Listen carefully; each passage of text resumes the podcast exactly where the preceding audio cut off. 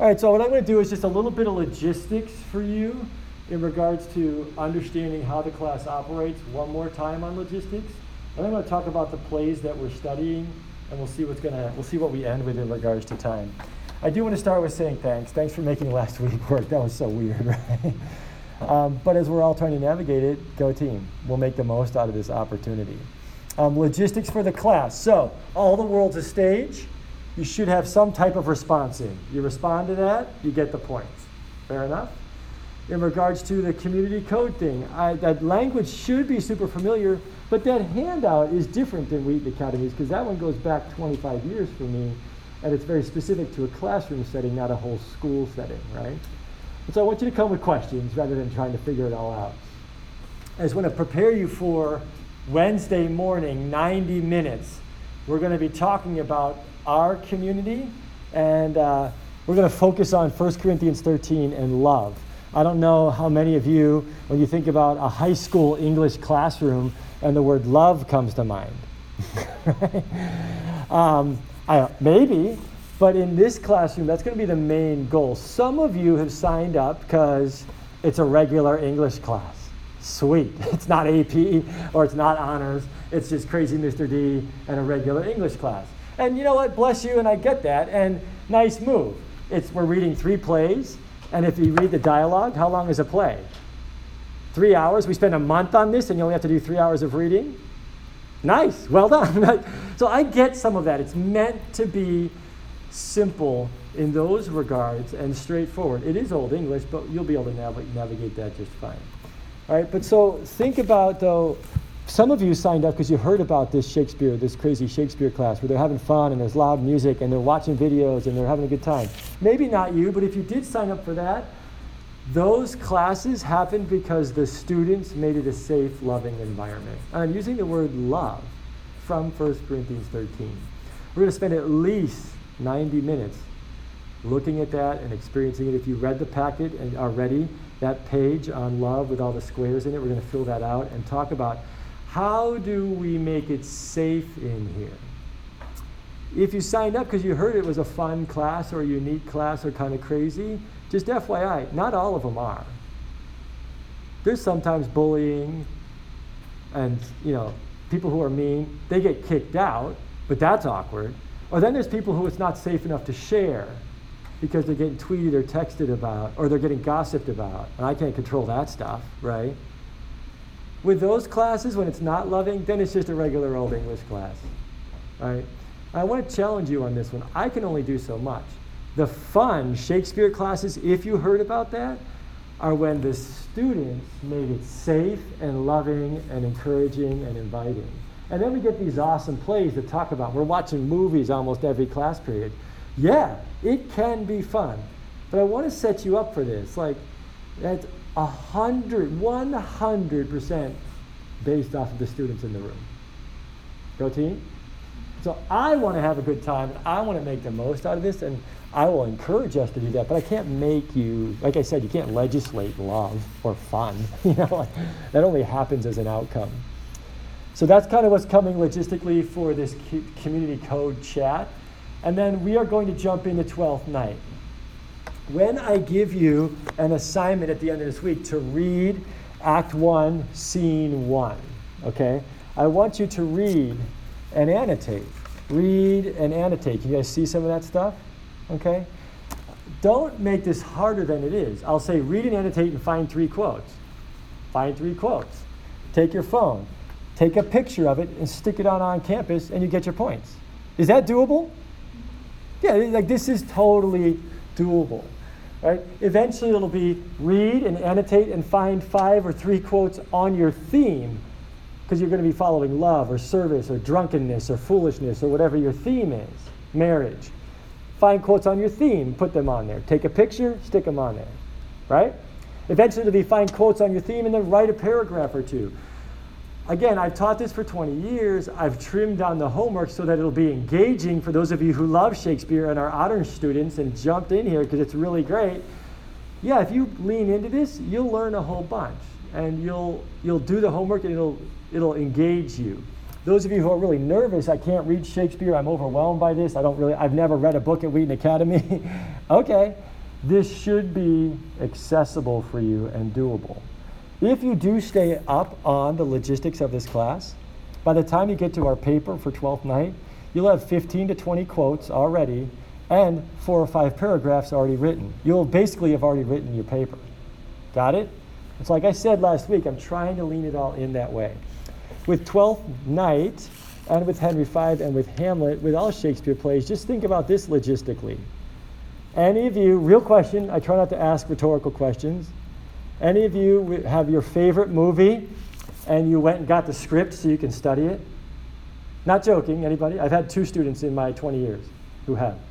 One, one kid got the Matrix script and was reading it to study it, and it was worth it. It's a pretty cool script. Do you guys understand that that's what we're doing right now? Like, when was the, la- when was the last time you grabbed your favorite musical script and studied it? Maybe you memorized it so you can dance around on stage, but you sat in a class to study Hamilton? Now, interestingly, could you do that? You could, because he spent seven years writing that script, right? It's really great. But actually, Hamilton's meant to be what? Performed, and then we're supposed to watch it. Does that make sense? All these plays, for 400 years, sitting at a desk studying a script, who does that, right? Actually, with Shakespeare, you can because it's that good. But really, Shakespeare is meant to be seen maybe that's why you signed up for this class. We're going to watch all the movies. Like, that's the whole point. We're supposed to see it, right? And so I want to want to take a deep breath there for some of you. You got a whole month to read three hours of dialogue. Can you do that? Yeah, but also we're going to watch the movie and talk about it. With 12th Night, you're going to read scenes one, two, and three, and then we'll watch them. You'll read it, and then you'll watch it. Henry V, we're going to watch it first and then you're going to go home and read it. With Hamlet, there's like six versions of Hamlet. So you're going to read some, watch a couple different versions, compare them. You get to watch it on your own. And actually, when we get to A Midsummer Night's Dream at the end of the semester, I didn't even have to get the book, right? Because what are you supposed to do with Shakespeare? Watch it. So you're just going to come in and we're just going to watch it together. Does that make sense? Like, I want you to realize, like, this, it used to be in the art department for about five or six years because it was more of a we're watching movies and we're studying literature, but it didn't have the feel of a traditional literature class because we're coming into class every day watching movies, right? And reading the script, well, you can cruise through that. Agreed? Okay, so take a deep breath, relax. You can do this, and the more you do it, the better you'll get. A couple other quick tips logistically for reading and interacting with Shakespeare. I use Pink Monkey Spark Cliff Notes stuff. I'm the teacher and I use all those notes. That's not cheating. It's Shakespeare. It's still challenging at times. Use whatever you want to figure it out, right? So everybody needs to like, it's not cheating to use the modern translation. I use that, right? I use pink monkey note thingies. What are the cliff notes? Or what do, they, what do you guys use nowadays? I have no idea. What's the new one? Spark notes. You use Park. Like, use all that stuff. Here's the way that I would compare it. If you signed up for this class and you're not going to actually read Shakespeare, first off, what are you doing? why do you sign up for this class? Go get in a different one or something. Right? Like, if you signed up, at least read Shakespeare. That'd be like going to Thanksgiving dinner and be like, no, no, I'll just take some porridge. I don't want any of that awesome stuff. Like, why would you go to a, maybe you really like porridge, I don't know. But why would you go to a feast and not eat the main course, right? If you want to read all the notes in the modern translations that are done by, you know, grad students getting paid 10 bucks an hour, go ahead, right? Why not at least eat the real stuff? Actually, if you don't do the real stuff and we talk about it in class, you'll probably be a little confused. So take the time to do the real stuff. But you need to know that it's not cheating at all to get a modern translation and to get all those notes and to use whatever you can. Actually, those of you who really want to learn and really want to engage with Shakespeare, what I do is I listen to the audio professionals read the script while I'm studying it. That's the best way because it's all it's all dialogue, right? So listen to it. You can find free audio you can get from the library. It's all available. Okay. Questions, thoughts, comments so far, logistics you have a general idea of where we're going and how this class is operating. Okay, let me see how much time we have. Time goes so fast on these days. No, we're okay. We got like 15 minutes. Keep going? Okay. Let me just give you a few other things on why these texts. He wrote 37 plays or whatever. Why these four? Because I used to teach eight, and then I dropped it to six, and now we basically do three plus Midsummer Night's Dream. Okay? So I think some of you are still on your phones. You can just declare it for us. That would be great so we know what you're doing. All right. The whole phone on the book thing, eh. Um, let's, uh, let's just look at Twelfth Night. Twelfth Night, Shakespeare is an amazing storyteller. Incredible. We all love stories. You're in, I think, from my perspective, the best story ever being written. I want you to consider story. Multi billion dollar industries. The latest Star Wars, I think, made $4 billion or whatever, something like that. It's just crazy because we as a species love stories. I said that last week. For Twelfth Night, watch what Shakespeare can do in three and a half hours. It's incredible. Some of you are going to want to make acting your career, get the YouTube channel or go to Hollywood or whatever you want to do, right? If you head to Hollywood to make it big, if you have not studied Shakespeare, no offense at all, it ain't going to happen. Everybody who's on that screen has studied Shakespeare because of his storytelling capacity. If you want to be a writer for scripts or novels or short stories or whatever, you got to study Shakespeare. Every author will tell you that. Okay? Actually, most of the sitcoms that you watch are based off of Shakespeare's story structure with the plot, subplot, character arc, twists, and everything like that. Fair enough? Actually, Lion King, anybody? Lion King? That's based off of Hamlet. Who's seen She's the Man? Got a couple? She's the Man? It is 12th Night. That's the story of 12th Night, if you knew that. All right? And we can keep going and going and going through the stories and him as a storyteller. Okay, so that's going to be the first focus, 12th night story. When we get to Henry V, we're going to focus on language. Again, you don't have to like the play, but I can pretty much guarantee all of you that you care about what you say. How many of you had to do an interview to get into Wheaton Academy? Yeah, you don't want to botch that, do you? How about college? Anybody done any college yet? College interviews yet? Yeah, you want to navigate those carefully, don't you? You screw up that interview, how's it going to go? Oh, no. Yeah, you might not get to go to the college you want to because you couldn't spend 20 minutes speaking clearly and coherently. Right? How about this? Your first job? Interview? Anybody? You want to say the right stuff at the right time in the right way, don't you? Yeah, Shakespeare is a master of saying the right thing at the right time. He's a master at writing speeches. How about this? It's not your first job getting it. You've had it for five years, and then a pandemic hits, and you've got all your employees in the room, and you, if you don't say the right stuff, your business could tank, right? Come on, right? The ones that are still going and thriving has had some good leadership who said the right things at the right time. Don't you want to be ready for that? How about Martin Luther King Jr. as I'm falling? Whoa. Martin Luther King Jr. gets up on camera, full on. Hundreds and hundreds and hundreds and hundreds and thousands of people. He had a script, and guess what he did? Someone encouraged him, and he put the script off to the side, stepped up, and that dude has a dream. And you know what? He was at the right place, at the right time, and knew exactly what to say, and said it very well. That he went to high school somewhere. Yes, think about saying the right thing at the right time. For this election, if one of them screws up during a speech, will they get elected? Like, come on, seriously. Probably not. One sentence and you, you lose your election. I can keep going and keep going, but that's what we're going to do. Who's heard we few, we happy few, we band of brothers? Anybody heard that line before? Yeah, right here. Henry V, 400 years ago. He made a whole TV series out of it. He's amazing at speeches and language, and we're going to dig into that as much as we can. You can put the play away and never read it again, but walk away understanding powerful speeches and powerful language. The last one is we're going to study Hamlet. Who's heard, heard of Hamlet? It's interesting. We could say Romeo and Juliet on the planet anywhere, and do most people know those names? Yeah, how about this? To be or not to be. If I said that anywhere on the planet, Most people would know it.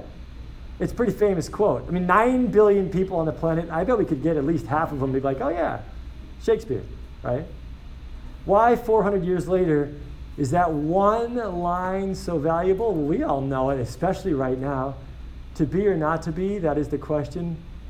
Whether or not I should stay, stay alive in great suffering or just give up. When life gets hard and it really sucks, why not just give up? That's the quote. Yeah, we're all wondering that, aren't we? it's interesting. Hamlet, Romeo and Juliet, how old are they? 13 and 14. That's why we study it freshman year. There's Romeo's and Juliet's all over the hallways around here, aren't there? right? So, ready? Why are we studying Hamlet when you're seniors? Because he's a senior. He's, a, he's probably a senior in college, but they didn't have high school back then, so he's a senior in what? High school, asking these big, huge questions. He should be king of Denmark, but he's not because his uncle took over. He's got a dead dad, a mangled family. He's trying to figure out his identity and life, just like most of us. I actually watched um, a version of Hamlet done by all women. And I already knew this, but it was so clear to see this is not a gender thing. Ladies are asking the same questions. They want to know the same stuff for identity and how to navigate life with broken families and lots of pain and lots of confusion. Right? Ophelia is your age, ladies, and she could marry the prince and become queen. But she doesn't have a mom, and her dad's kind of half a dad. She's trying to figure it out. Right? I like Hamlet because what we're going to do for Hamlet is focus on character development. Hamlet goes from wanting to kill himself in Act 1, and then four hours later, stopping his best friend from killing himself. Something changes in his character. Hopelessness to giving others hope. What happened in four hours? Right? The other thing that I love about character development is right now. If we were watching the movie of you in a theater, munching popcorn, and you're on the screen, which character are you? Are you the really good friend who's really kind? Are you the jerk? Are you the bully? Are you the drunken fool? Are you the leader? Are you the puppy dog follower? Are you the druggie who's destroying their brain and their body? Like who are like right, you're a character in a story right now. Which one are you? And you know what? If you want to play victim, you're welcome to. You can keep playing victim. But at your age, 18 or 19, 17, you got to stop blaming your parents or the school or the church. Who are you going to be right now and in college? You actually get to decide. You know, Hamlet didn't. Who decided Hamlet's character? Shakespeare. He wrote it you actually, in this story, can decide what type of character you're going to be. And if you, I had someone junior year at Wheaton Academy say, Matt, do you even like who you are? And I was like, eh, I think so. And like, you know what? You can like change. you can be nice. You can be the nice person if you want to. I was like, really? Like, duh, right? But like, I wonder how many of us have actually studied that. How do you change your character? How do you take ownership for your character? And can I grow and change? Yeah, you can. I think the first thing, though, at your age especially, is stop blaming everybody else for who you are right now and start deciding who you're going to be. Who do you want to be this year in the pandemic and heading off to college?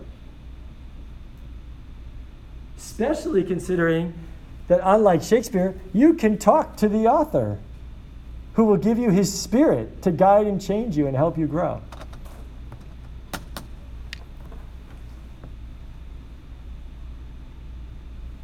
And then we're going to study uh, Midsummer Night's Dream, one of my favorite stories. Who's heard of Midsummer Night's Dream? They're all falling in love and they're out in the woods, and then there's fairies and they're all getting involved, and it's kind of crazy. And then there's that awesome acting troupe that's hysterical. And one of the things I love about A Midsummer Night's Dream is that we can apply it to our lives. Did anybody catch it? I know that last week felt like Inception, right? like, was that was I in a dream or someone else's dream, or like, did it really happen? I'm still feeling that right now a little bit. But I want to challenge you. Did anybody catch with all the world to stage that 400 years later we can apply it to Wheaton Academy? I'm frustrated with the hypocrites. Or what stage of life am I in? Or whatever that might be with a Midsummer Night's Dream, we're going to realize that I can take a story and apply it to my life. If you haven't caught that in your English classes yet, okay, uh, whatever. We're going to spend some time on that here. But let me challenge you with this. I believe that we're in a story. I believe it's a mythic, epic adventure story being written by God. What I believe is that all the great stories that you're watching and reading and all those amazing movies teach us about this story that we're in uh oh. The distracting bug in the classroom. All right, well, it's amazing how all it takes is a bug. I remember there was once in the old lights that had the like plastic, a huge spider walked across. I was like, I'm done. Like, everybody look at the spider. right. Anyways, I want to challenge you with this. Many of you have really enjoyed the past 10 years of films with Avengers, maybe prior to that, Harry Potter, Lord of the Rings. Are we okay? Do I need to like, do I need to go for it here? Is it a, is it a, is it a wasp? I love you, little Pete. May you rest in peace.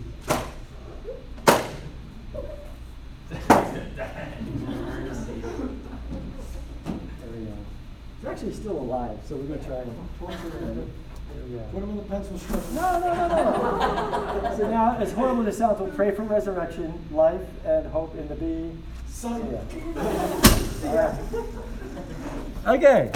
So we're all in this crazy story right now. I want to challenge you on a couple different things. If you paid attention in chapel a couple years ago, I got up on stage and I talked about my daughter dressing up as Rey and Wonder Woman and Luke, right? She wants to be like those superheroes in those stories. Think about those stories I just listed Gandalf, powerful. Dumbledore, powerful. Harry, powerful. Ray, a drop of golden sun. Like Rey is powerful. Luke is powerful. Yoda's powerful. Think of whatever Avenger character you want to. All these powerful heroes. Those are really cool stories. You'll get this in philosophy class for sure, but it works in Shakespeare class. You, those of you who have accepted this truth, that the same spirit that raised Christ from the dead is in your body right now, you are more powerful than Luke Skywalker. Ready? Not as a cute little metaphor for a story. You have Christ, you have God in your body? is that real? That's crazy sauce. Like that's more powerful than any of the Avenger heroes. They don't have God in their bodies, right? You've got God in you. What the heck? Who's woken up to that in this story?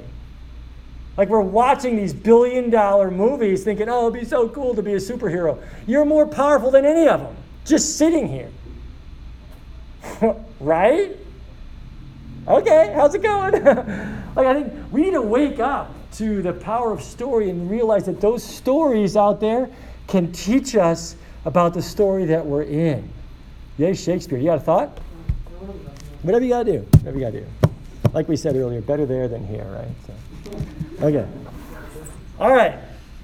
That's basically Shakespeare class. We're looking at stories. We're going to look at the power of story, the power of words,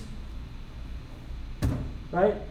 The power of character and character development and then how to apply all these amazing stories to our own lives. And so we can make the most out of the story that we're in.